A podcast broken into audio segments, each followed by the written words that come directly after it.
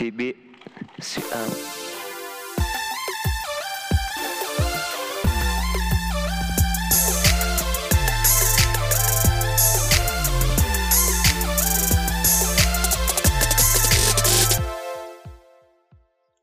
Nuovo appuntamento, ultimo episodio, ultimo di questa stagione, Splendida stagione. splendida stagione, molto fiorente, si dice? Non lo so, però cominciamo col botto quest'ultimo episodio. Cominciamo col, bo- cominciamo col botto. Bene così. Insomma, per questo episodio non vogliamo aprire ulteriori format, visto che già siamo stati abbastanza fantasiosi nell'aprirne mille mila, quanto invece quello che vogliamo fare è Chiudere chiuderla in proprio- bellezza. chiuderlo col botto, esatto. Ed è proprio per, per questo motivo che abbiamo deciso di ospitare e siamo contentissimi che loro abbiano accettato il nostro invito, una realtà ambientalista, un movimento ambientalista giovanile molto importante, sia a livello nazionale ovviamente, ma anche internazionale. Di che stiamo parlando? Beh, abbiamo la fortuna di avere qui due ragazzi, due esponenti di Fridays for Future Roma, ovviamente.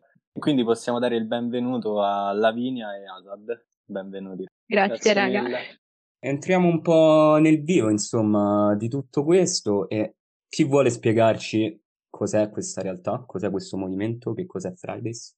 Allora, diciamo che Fridays for Future è un movimento internazionale che mette al centro della propria lotta la lotta alla crisi climatica, diciamo da più di un anno ormai, che appunto, diciamo, cerca di impiegare le forze di giovani e non solo, perché a volte c'è la, la concezione che, ci, che facciano parte soltanto i giovani di Fridays, però in realtà non è così. Quindi mette le forze delle persone che fanno parte di questo movimento e le incentra, diciamo, sulla lotta alla crisi climatica che poi lotta ai cambiamenti climatici, al, al surriscaldamento globale, diciamo, tutte quante quelle disuguaglianze che va a creare la crisi climatica. Questa, diciamo, è la mission del movimento. Esatto. Ok. Beh, noi eh, di ambiente abbiamo già parlato, i nostri ascoltatori più incalliti sapranno sicuramente che abbiamo fatto già due episodi relativi all'ambiente, nel senso che oggi più che mai pensiamo che questa appunto sia una tematica che debba essere al centro del discorso, del dibattito quotidiano. E- ed è bene sottolineare, come hai detto tu Lavinia, che non sia uno sforzo solamente delle, delle generazioni più giovani, ma anche di chi ci ha preceduto e che probabilmente ci ha portato a questo stato di crisi globale che stiamo vivendo adesso.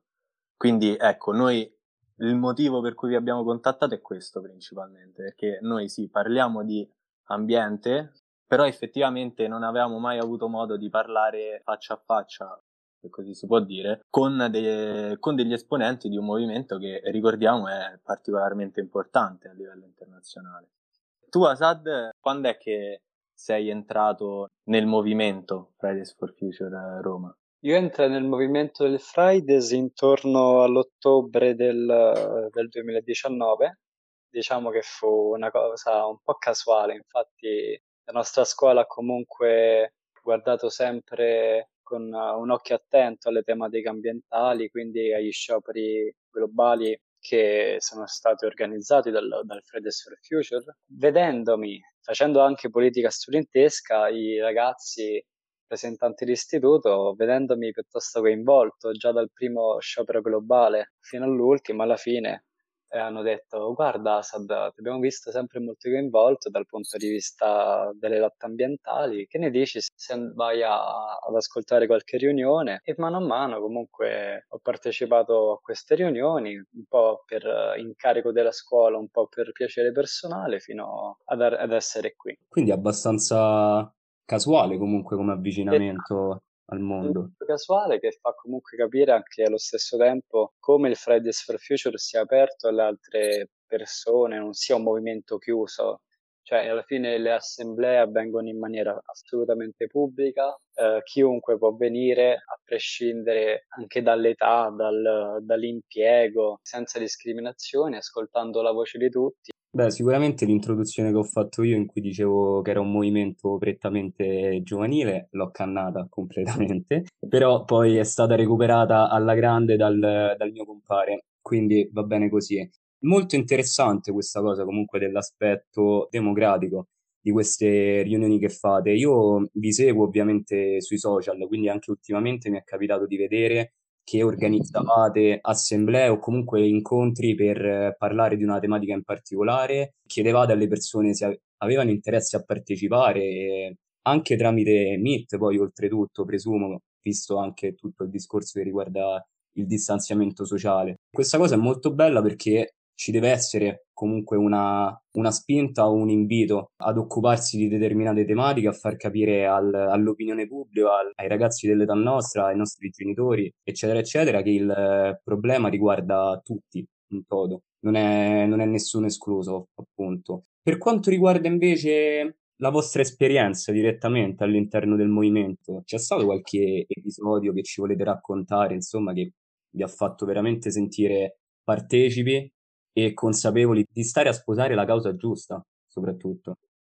Allora, io probabilmente la lotta l'ho, l'ho sempre comunque vissuta in maniera piuttosto attiva anche dal punto di vista emotivo. Gli episodi che ricordo con maggiore emotività, diciamo che sono il terzo sciopero globale, dove a Roma circa 200.000 ragazzi, studenti e non attraversarono con un corteo infinito di persone Roma e girandomi mi emozionai vedendo tutta quella gente, quel fiume di gente che, che stava lì, che vedevo che comunque ci credevano. Altrimenti un altro, un'altra vicenda fu quando il 27 novembre organizzai assieme agli altri ragazzi del Fridays for Future eh, un'azione contro Eni, che è una delle campagne più, più famose del, del, nostro movimento, e effettuammo questa azione eh, davanti di denuncia contro questa compagnia inquinante eh, che fa un lavoro di greenwashing assurdo con tutti gli altri ragazzi e quel giorno mi sentii davvero parte del Fridays for Future Beh, sicuramente poi questo tipo di, di, esperienze hanno anche un seguito mediatico non indifferente, penso, nel senso più alta è la posta in gioco o comunque l'istituzione che si va a sfidare, più alto poi è il, la risonanza mediatica che l'evento riesce a creare. E invece tu, Lavinia, possiamo dire che sei una VIP dell'ambientalista, perché noi abbiamo visto delle foto degli stati generali col presidente Conte in cui c'era Lavinia. Beh sì, diciamo che se appunto vieni a chiedermi no, qual è uno dei momenti in cui capisci che stai appoggiando la causa giusta, la prima cosa che mi viene in mente è stata appunto la mia esperienza agli stati generali. Perché? Perché non ti immagini che un movimento che parte dal basso come il nostro, che ha sempre avuto come punto di forza l'energia di studenti giovani e non solo, però comunque persone mai entrate in palazzi come, come, Palazzo Chigi oppure come quello in cui si sono tenuti gli stati generali, insomma persone che non hanno molto a che fare con la politica o che comunque non sono riconosciuti, no? Non ti aspetti che sia possibile per te a 14 anni arrivare a stare faccia a faccia con il presidente Conte e dirgliene di tutti i colori, perché alla fine quello è successo. E niente, sì, è stata una cosa particolarmente divertente, perché effettivamente come Fridays noi andavamo a portare, noi eravamo la voce della ragione. Quindi avevamo sicuramente il discorso preparato, il discorso preparato meticolosamente, finito un'ora prima dell'incontro, però andavamo preparati con la voce della ragione, quindi tu sapevi che qualsiasi cosa gli andavi a dire era basata su dati scientifici, era basata su fatti, era basata su qualcosa che le persone vivevano sulla propria pelle. E quindi diciamo che è stato divertente anche per quello, secondo me, perché forse il nostro premier non se l'aspettava, non si aspettava che venissimo con la nostra solita, mm, diciamo decisione, perché non è sfacciataggine la nostra. Consapevolezza. Sì, è stato bello per... Sì, esatto, però di solito consapevolezza qui in Italia non significa sapere le cose e dirle in faccia, qui in Italia significa sapere e basta, mentre quello che è stato bello è che siamo andati a portare un messaggio di siamo giovani che non solo protestano perché è bello protestare perché la causa è giusta, ma perché sappiamo quello che c'è dietro e vogliamo che anche voi ve ne rendiate conto e se non siete in grado di farlo da soli, ve li schiaffiamo noi in faccia quello che succede, capito? Quindi è stato bello anche per quello, secondo me, perché comunque appunto consapevolezza in Italia significa soltanto sapere ciò che sai, ma non effettivamente di dire la verità in faccia agli altri perché si ha sempre un po' di paura. Invece, secondo me, la cosa bella del nostro movimento è che non abbiamo mai avuto paura di nessuno, non siamo andati lì con la paura di poter dire a Conte cose che non potevano andare di troppo a genio, come non l'abbiamo fatto quando siamo andati davanti a Eni, come non lo faremo mai perché la nostra forza è essere un movimento che dice le cose come stanno perché non puoi farlo in altro modo quando parli di una crisi, non puoi farlo in altro modo quando parli di un'estinzione, diciamo, di una, di una specie, no? E quindi, no, sì, è stata una cosa molto emozionante poi in realtà.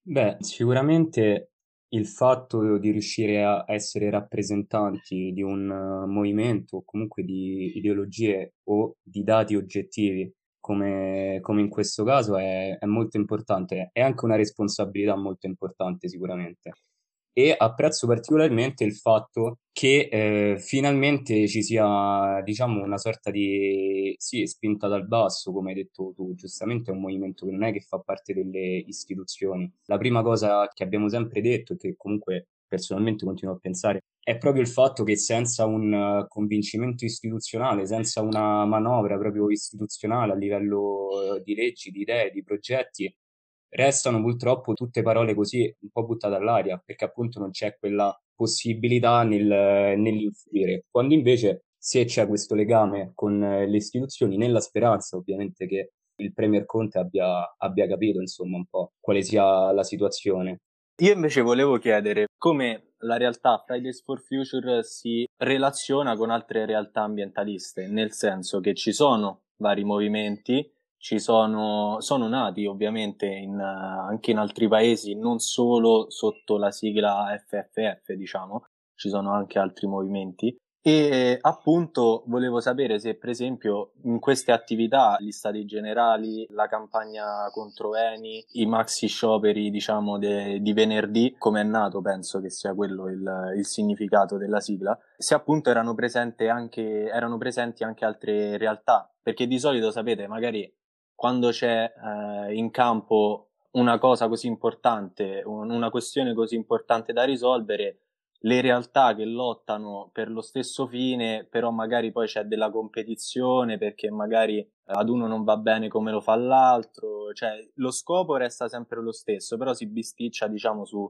sui mezzi per raggiungerlo. E poi volevo chiedere principalmente ad Asad, che ha parlato prima della campagna Eni, se ci volevi spiegare cos'è appunto il termine greenwashing e che cosa vuol dire.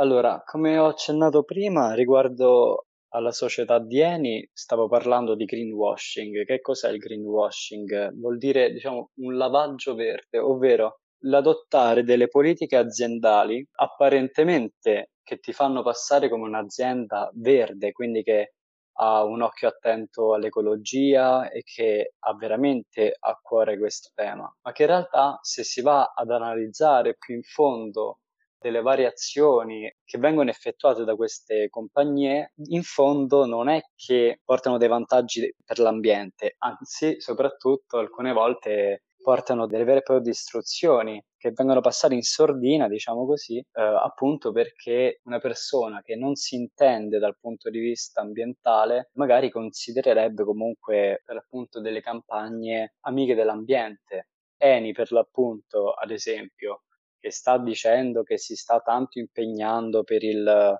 per una riconversione energetica entro il 2050, non ricordo se non, se non sbaglio il 2050. In realtà sta, ha speso neanche un miliardo per le energie rinnovabili quando ne sta spendendo miliardi per l'estrattivismo di petrolio e tutti gli altri combustibili fossili, pagando anche talvolta tangenti, come è successo nel caso in Nigeria, dove Eni ha pagato una tangente da oltre un miliardo per per uh, speculare su queste, sulla povertà della gente della Nigeria, quindi andare ad estrarre il petrolio, oppure delle varie piantagioni che vengono utilizzate da Eni abbattendo prima le foreste per poi per l'appunto creare queste piantagioni di palme da olio, da cui loro poi andranno ad estrarre l'olio di palma per fare dei, dei biocarburanti parliamoci chiaro, stiamo parlando comunque di una piantagione di alberelli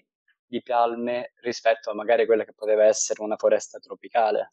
Beh, sicuramente Beh. la differenza è abissale. C'è, diciamo esatto. c'è differenza. Vabbè, possiamo chiamarle paraculate, dai, cioè senza... Sì, assolutamente, sì. Senso, Sono delle paraculate volgari, eh? Invece per la rivalità fra movimenti e organizzazioni ambientaliste, allora, diciamo che nella campagna contro Eni abbiamo collaborato con Greenpeace, più o meno, però diciamo ci sono stati dei problemi a livello organizzativo perché alla fine loro praticamente presentano quando dai una mano e le persone si prendono tutto quanto il braccio, è successo più o meno quello. Quindi ci sono stati un po' di problemi sotto quell'aspetto lì. Però in generale diciamo che comunque Assad, correggimi se sbaglio, siamo una realtà abbastanza, non lo so, denigrata dagli altri movimenti ambientalisti, si può dire, perché non so, diciamo che quello che abbiamo fatto finora l'abbiamo fatto molto spesso da soli, perché comunque anche dagli altri movimenti che esistono già da anni siamo sempre visti come quelli un po' caciaroni, ma poi non si sa che fanno, quelli un po' problematici, dipende ovviamente sempre dalle realtà.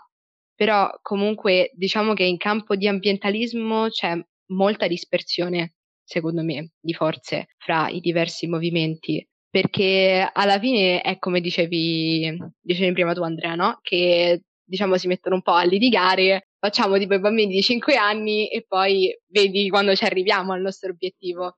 Quindi forse secondo me questo è un po' il problema di questa realtà qui, non, non di Fridays in particolare, ma in generale dei movimenti ambientalisti. C'è sempre quella linea che bisogna stare attenti se sorpassare, quando sorpassare o no, di confidenza, non confidenza, ma che fai con questo, che fai con quello.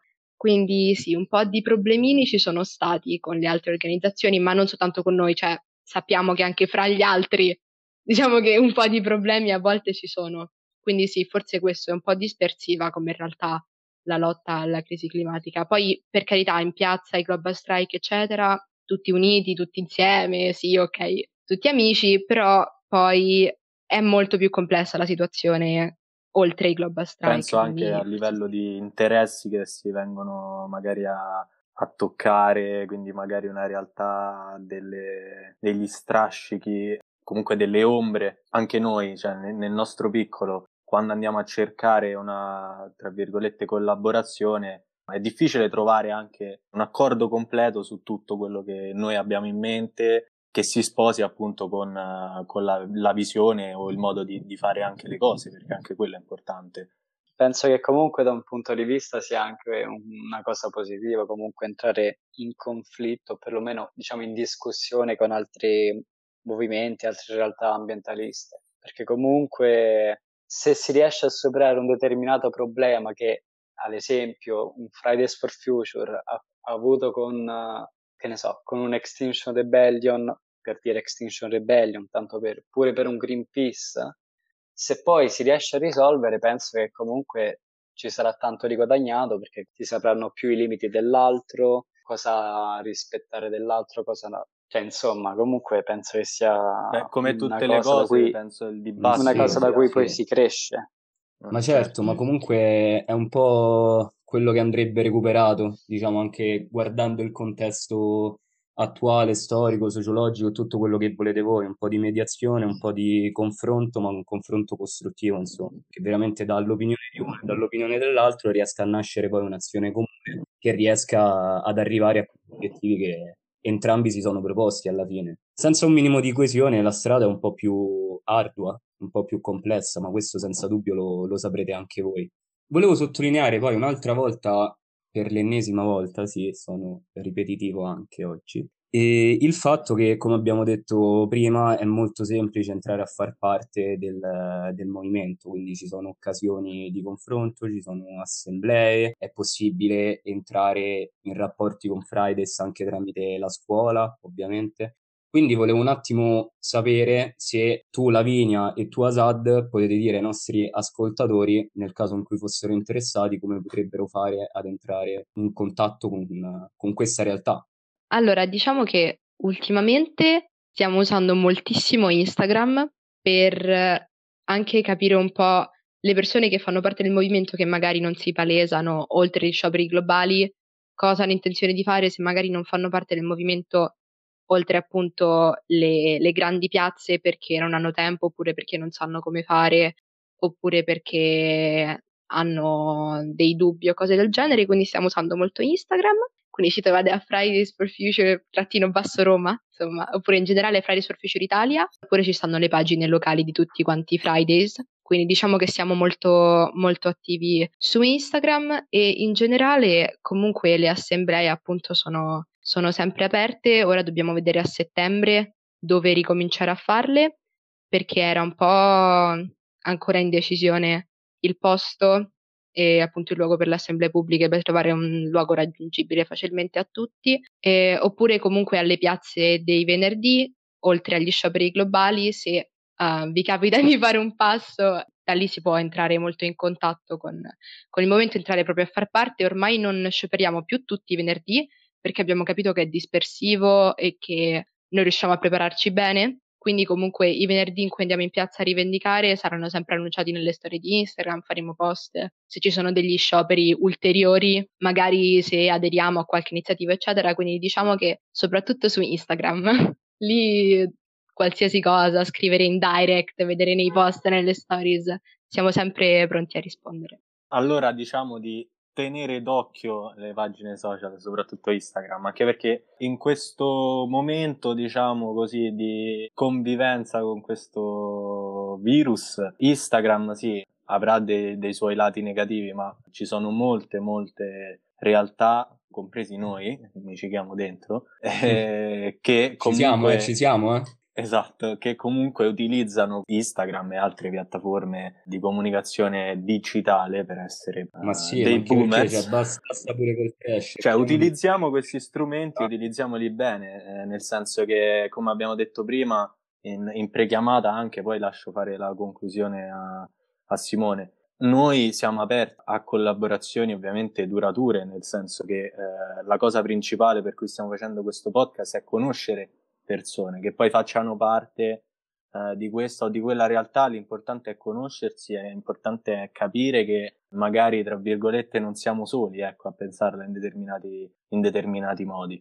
Non siamo presentissimi noi del TBCM, per esempio, per strada, in piazza, non lo siamo mai stati a livello ambientalista e qui chiediamo venia a questi due ragazzi. Però diciamo che abbiamo capito che con questo mezzo, appunto, con questo podcast, possiamo riuscire a contribuire anche noi facendo magari cose diverse di cui, per esempio, organizzare uno sciopero globale non ne abbiamo né la capacità nemmeno l'interesse, per esempio. Lo lasciamo fare a chi lo sa fare e a chi lo fa bene. Noi ci rimettiamo qui a... ci piacerebbe avere un, uh, un podcast che, che riesca anche a far venire insieme le, le, realtà e creare quel dibattito che dicevamo prima anche con Asad, di discutere, di parlare di questi temi perché questa è la cosa più importante e lottare insieme, sempre. Certo, fare una chiusura dopo questo tuo messaggio promozionale non è semplice.